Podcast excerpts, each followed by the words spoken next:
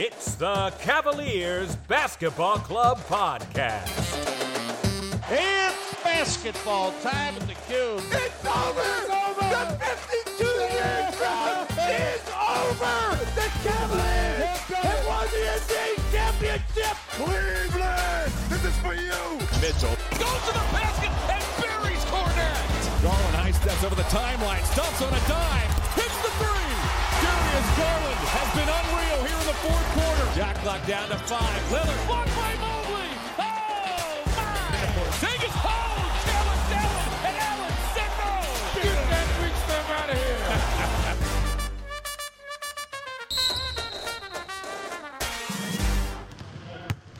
The shoot around. Welcome back to the show, everybody. The Cavs sit at 41 and 26 and have the best net rating in the NBA. They are finding their groove and have pulled out back-to-back wins against the hopeless Pistons, 114 to 90, and the formidable Celtics in yet another overtime victory, 118 to 114. Colin, the Celtics game had a lot going on. Would you consider it the signature win of the season? It's weird, Adam. I think it's an important win, but to me, it actually had more of the potential to be the signature loss of the season. We will unpack the game obviously more later. I'm just happy that they were able to come back with a victory.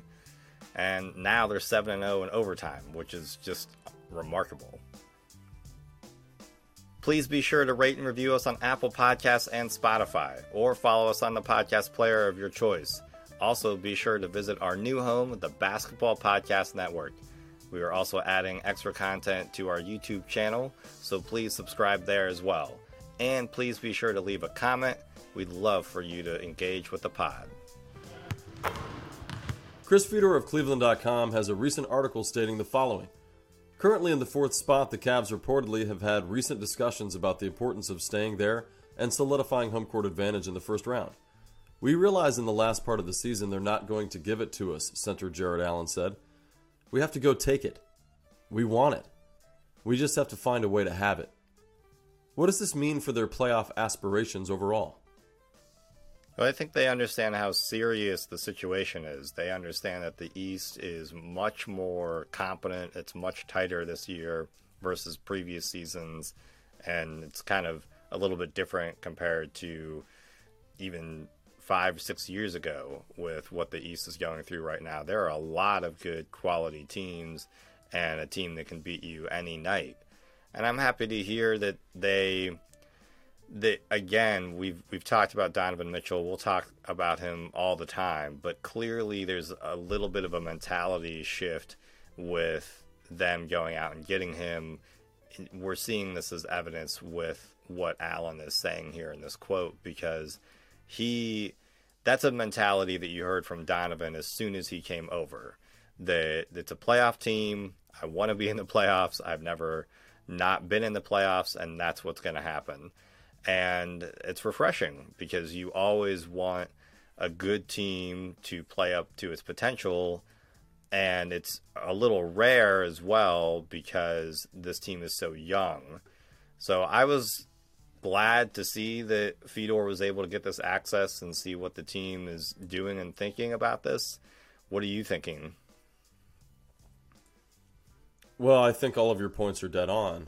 I think that um, the Cavaliers have a new identity since Donovan joined the team. And it is Donovan Mitchell. That is the identity now of the Cavaliers. Mm-hmm. So much so that I've said in uh, the past that, you know, in some ways it's taken a little bit of the pressure off of Garland, but it's also made mm-hmm. uh, really Garland second fiddle in, in this town. It just, it's because mm-hmm. Donovan has come in and stretched his numbers even greater than what he was able to do in Utah that across the board his numbers have gone up on a team mm-hmm. that I can't say we would have all of these OT wins without him. I don't think we'd mm-hmm. have many of the wins without him. It, it reminds me of the years uh, that LeBron was here that we were definitely a 60 win team as long as he was out on the court.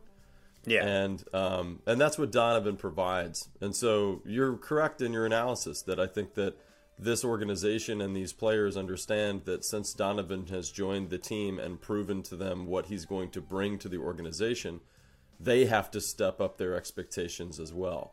And now, aiming for home court, to me means that they're making a they're making a finals run. They're they're not just interested in making the playoffs. They're hoping to make it all the way because that's the point of home court advantage. Yeah. yeah. Um, that you can kind of coast your way in uh, uh, as best as, as that could be. So um, I'm excited to hear that their mentality within is still, you know, that they could have it all if they want to. And even though it's the first year, and we've said time and time again that this is supposed to be just the year they figure it out, um, Right. I still, I still said in the beginning of the season that they could win it all with this team, and it's nice to know that they think that too. Yeah. They understand the gravity, but more importantly, they understand that it's just going to take a lot of hard work. Where they're, you brought up coasting, but you're, I understood it in the sense of like just having that home court advantage, but they understand that they, there are no nights off anymore, which is, we saw that a little bit last year, I think, more often than not, because they were so young. Right. And now they're going to have to unfortunately find a way to win on the road if they're going to if they're going to Yeah. solidify that record. Yeah. And that's going to be hard this year. So, good luck there. Just- This win against Boston was another impressive come from behind victory for the Cavs. They were slow out of the gate but clawed their way back into the game. Who or what made the difference for this team? I think right off the bat, you have to point at Lamar Stevens. Lamar Stevens looked. He looked like he was ready for the moment. He wasn't afraid to go against the Eastern Conference champions and to bring it. As it was noted during the broadcast, he's the original junkyard dog, and he was just everywhere. He was getting rebounds. He was defensively sealing off plays and players at times, getting blocks, and just really had some great timely moments in the kind of the hectic nature of how this game ended. And I was really happy. You and I have been Lamar fans this entire time, ever since he's joined the Cavs. And it was great to see that he rose to the occasion. And I really it's kind of something that I've talked about a lot with Lamar. And Lamar and Donovan Mitchell have something in common. And, and Mitchell's even brought this up before when Lamar was uh, in the rotation as a starter, which is that Lamar will call players out. He and Donovan, I think, have that similar nature of you put everything out there on the floor, you bring all of your A game and all of your effort, and you'll get good results no matter what. Obviously, Donovan Mitchell is far more talented than Lamar, and so the impact is much greater. But I think what Lamar is able to do is he, because he's able to bring it so much, uh, so he really surprises the opponent because you have him going against smaller uh, fours or centers who just aren't they aren't thinking that a dude who has been DNP'd for four four or five games coming into uh, this stretch. Uh, he played against Detroit a little bit, but he wasn't playing much. They aren't thinking a guy like that is all of a all of a sudden gonna put a shoulder into me and get a tough basket. So I really credit Lamar with it. The team as a whole came together, but Lamar was really the guy that just sealed it for me. What were you seeing from the game, and and how? It, was there anyone else besides Lamar that stood out? Yeah, we we love Lamar. The moment he joined this team, we've been singing his praises, and obviously he's just a bench player. Uh, outside of being a Cavs fan, you would not probably know his name. You'd have to be a diehard NBA fan to know who he is. Um, but he's one of those uh, glue guys, uh, those those players that you just absolutely need around the team to be successful.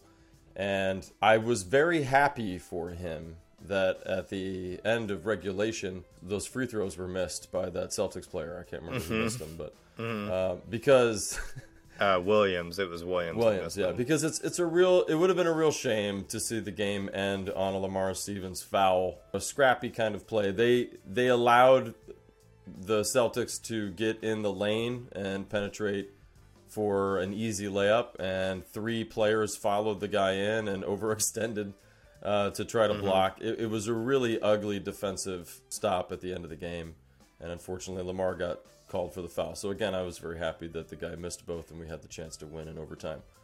Because uh, you hate to see a person put that kind of effort out and then unfortunately be somewhat responsible for the loss. But you have to point out that a player that you know only had 17 minutes in the game and really only had eight points um, and eight rebounds. That's still his contribution cannot be measured, and you'd have to watch the game to really know. Uh, the stat line doesn't do it justice. Now, as far as what sticks out to me, other than Lamar's effort, and even a headline that I saw for Lamar, which was uh, Lamar Stevens stays ready, continues to personify team's core values. I thought that was really great. I would say the person who sticks out to me the most from this game, it, it would be easy to say Donovan Mitchell because, of course, he had 40 points in 47 minutes, and Yeah. he was the full reason why he had any chance to win it all. Pretty good. Um, yeah, that, yeah, just a little bit. Um, but I'll I'll say Evan Mobley because he had 25 points and 17 rebounds, and we were mm-hmm. saying just an episode or two ago that he had to figure it out. You know, if we don't, if he could get 15 to 20 points a game consistently, we would be good enough to make it into the playoffs and beyond. That we wouldn't have as much of a worry about the makeup of this team. If he could figure it out, or Allen, or both, or whatever, you know, if they both could average around 15 points. And that's something that I was very pleased to see Mobley had the game that he had. What a what a superstar game, right? And it would have been more apparent if Donovan hadn't gone off. But the mm-hmm. other two things that I'd point out are only that Garland had a very poor shooting night, mm-hmm. and Allen had four points. yeah. So if those two players had kind of produced what I think they are capable of, or more consistently capable of, then it wouldn't have ever even flirted with OT. We would have hmm. just handedly beat them by maybe 10, 15 points. So we still are trying to figure that out. Like it seems like three guys can get theirs most nights, but then two more are struggling. And yes, Yeah. that's a luxury to have five guys on your team that can and go off on a night, but that's what this team is capable of doing. And when JB wants to play smaller lineups, then you need these guys to be able to, to produce like that. And that uh, one final comment to make before I pass it back to you um, was just that I was pleased that he, JB, used a little bit larger of a lineup. I thought that was a pleasant surprise Yeah. as well, since that's been a, a nitpick of ours. What were your thoughts about the minutes and, and how he used everyone? Yeah, I think that he just understands now that he has to pull the ripcord on some of these players. Wade was not looking great, so he put Cedi in a little bit more. Uh, Rubio was shaky as well, so he, you know, didn't rely on him as much. And I think that JB has to understand he can't wait till the end of the game. He has to make the change at halftime versus uh, he was kind of stalling. You saw that last year as well in, in the play-in tournament. Is he basically just went with uh, he changed the game plan a little bit, but he just waited too long. And so now I think he is comfortable enough with this whole roster that he has to have the ability to just change players in midstream. This makes me think a little bit of everything that went down with Kevin Love.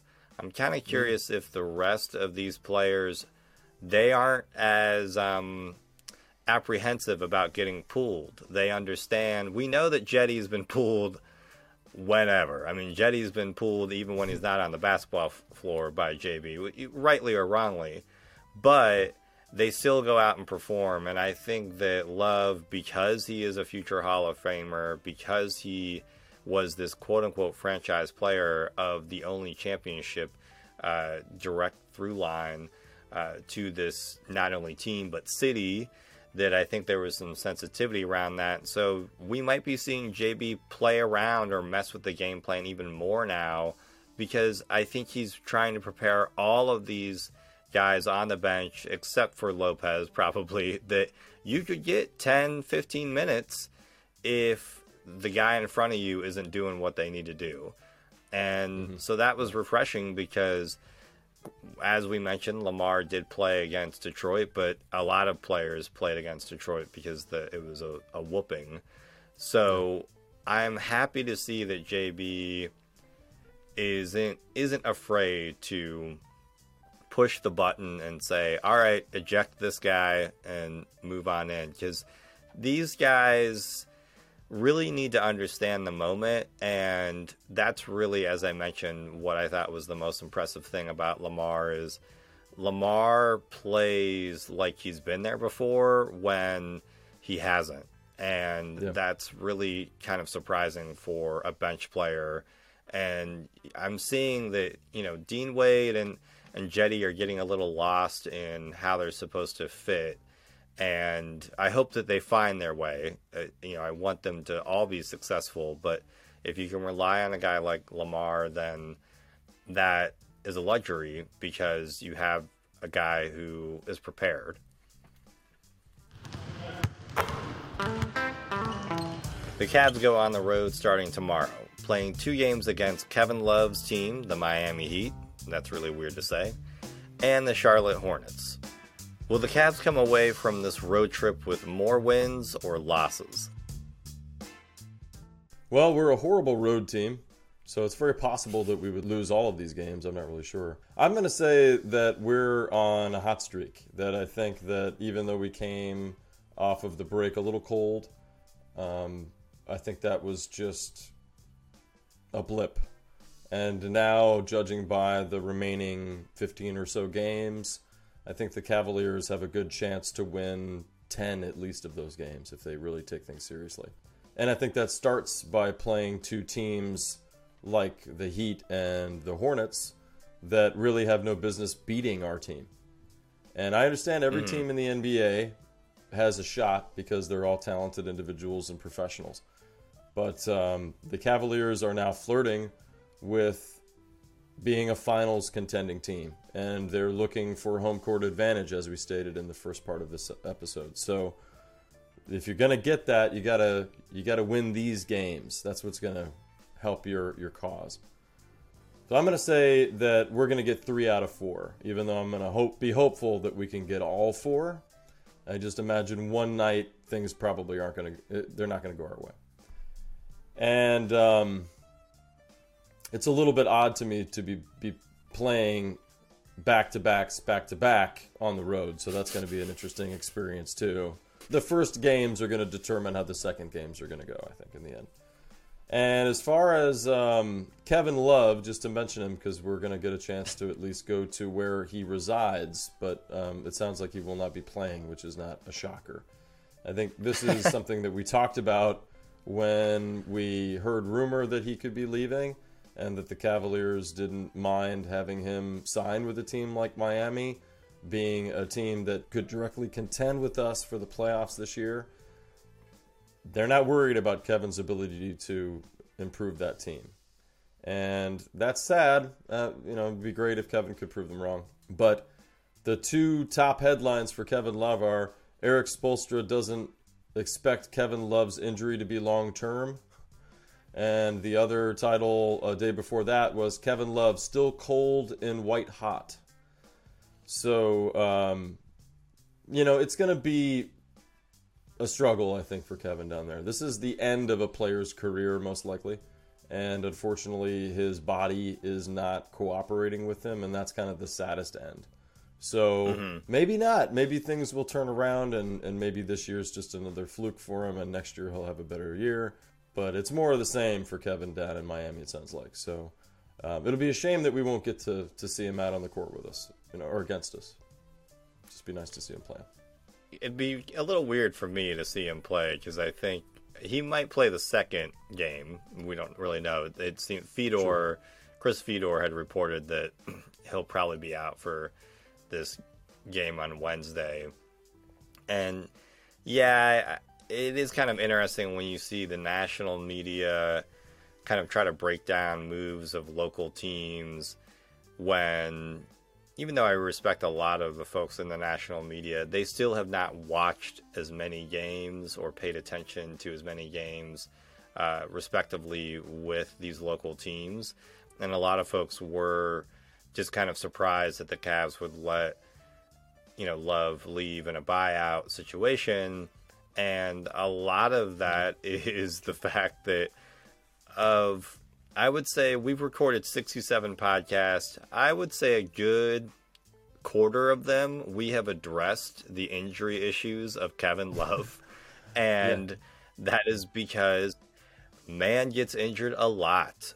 I mean, he is known to be injured, and especially in this second large scale contract with the Cavs, he was basically injured for uh, uh, half of it we have yeah. episode titles uh, about yes. his injuries and about him coming back from injury. So yeah, specific yes. titles. So yeah.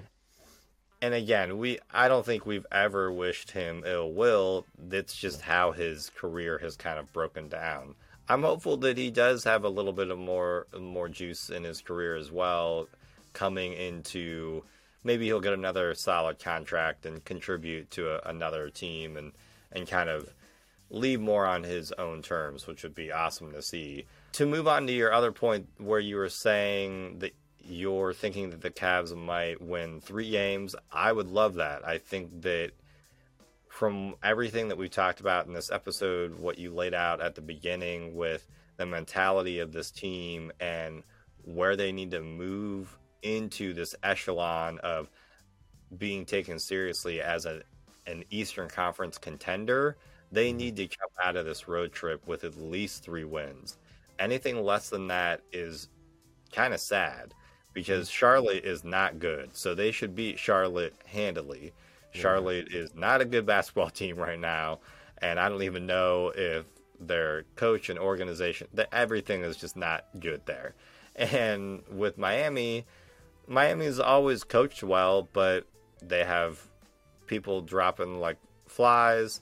They're inconsistent because of that, and we should be able to rise to the occasion. And if they want to be taken seriously, if this young squad wants to be taken seriously, they have to beat teams in their home court, on the road, close to playoff time. They have to hit all these checks to really show the rest of the league that they're prepared mm. and you know hopefully quelch the the fever pitch from the Cavs fans that this team is really ready. Yeah. And you know, I have a challenge for the Cavaliers on the road, okay? Come out and end the game by the halftime. Mhm. Yeah. Like come out and have solid 30 35 point quarters or more so that by the time you go into halftime you're 70 points, you know, to their 40 points and you can rest your starters basically for the second half. You know, I, I want to see them handedly win these games, but then the the main guys can take a break. That would be wonderful because when you play teams that have less, then you should be able to beat them with your backup uh, team. You should be able to beat them with the second string. You know, not for the full game, but let the first string come out in the first half and handle their business, and the second half yeah. take a rest. I want to see Sam Merrill get actual minutes on this yeah. road trip because our starters have overperformed and wiped the floor so well. Yep. Merrill, Lopez, and Neto. I want to see all these guys get more minutes than they've seen the entire season. Yeah. And Danny Green, too. Let's see him get in there, too. The final seconds. So, Adam, in looking at the bench, let's say hypothetically Caris LeVert and Lamar Stevens are locks. Who are the other two or three guys you would include in this rotation? Well, it has been the biggest question mark for me the entire year. Who can we trust on the bench to fill the need? And I think it's going to be Ricky Rubio, obviously, because of his veteran leadership. He's a guy that I don't know if we can trust that he's going to do much points wise out there, but I don't know if we really need that. I think that um, 10 to 15 minutes a night where he can just get out there and spell Garland or kind of help right the ship when maybe they're um, offensively struggling or or they're they need kind of a change of pace to to get the game kind of back in hand. I think um, this team doesn't have a lot of that. They don't have a lot of veteran leadership to look to, and especially that can get out onto the court. So with Rubio out there providing that, I think that would be a big help. And then the other person would be, I'm going to say Dean Wade. I think Dean, the the team is has been hopeful that he would step up and fill more of a role, and I think that some of it has been due to injury, as usual. It's a common theme for the Cavs. But also, you just need his presence, his size. Uh, you need somebody to be able to come in and fill out uh, the roster on the side of, of Allen and, and Mobley. Right now, with the way they're not really using Lopez, there's not a ton of options on this team for the power forward center option. So, especially with Love being sent away. And Danny Green is not going to fill that role for you. So, Dean Wade is going to have to step up and play a larger role for this team moving forward. And he may even need to start some nights depending on rotation issues or injury issues. So, I will say Dean Wade and Ricky Rubio need to be added to that list. Pace is a term that describes how many possessions a team has in a given game. A team's pace is an estimate of how many offensive and defensive possessions they have per 48 minutes. Josh Cornelison of King James Gospel reports that the Cavs are the league's second best defense with the top net rating in the entire NBA. Yet they are last place for pacing. Is that bad? I don't think this is bad at all. I think that when the Cavs get into the playoffs, the game slows down anyway, so they will be used to that type of style of play and be used to dictating the play that is necessary in the playoffs to be successful. And I think that they have seen some of this bite them when they're dealing with some teams that have tried to push the pace and try to get out on the break and JB might need to make adjustments in those situations. But I think for such a young team, JB clearly has wanted to make sure that the offense gets set and gets executed. One thing we really haven't noted a lot this year, but Darius's turnovers are a lot less. I mean, he is going whole stretches of games without turning the ball over, which was pretty commonplace, not commonplace last year, and was kind of a thing that I was concerned about coming into this season. And he's improved that type of play, and that I I think that they're correlated. They deal with each other, and it, it makes sure that Darius can see what the defense is doing, get the right play in, and hopefully execute. And now I'm just hopeful that their shooting numbers can go up some. Maybe Danny Green and Merrill can help out with that a little bit. And then their offense would be even more combustible when they are being that slow. I think because Darius can get in and out of the the offense because it's dictated better, it because it is slower for him, that's helpful for him. And now we just need some of these players to hit their shots. Dean Wade needs to improve his shooting. Hopefully, Danny Green can get out there. Maybe even Sam Merrill. And if we can get some more outside shooting, that would be even better for the squad. Thank you for listening to the Cavaliers Basketball Club podcast. Let's go, Cavs!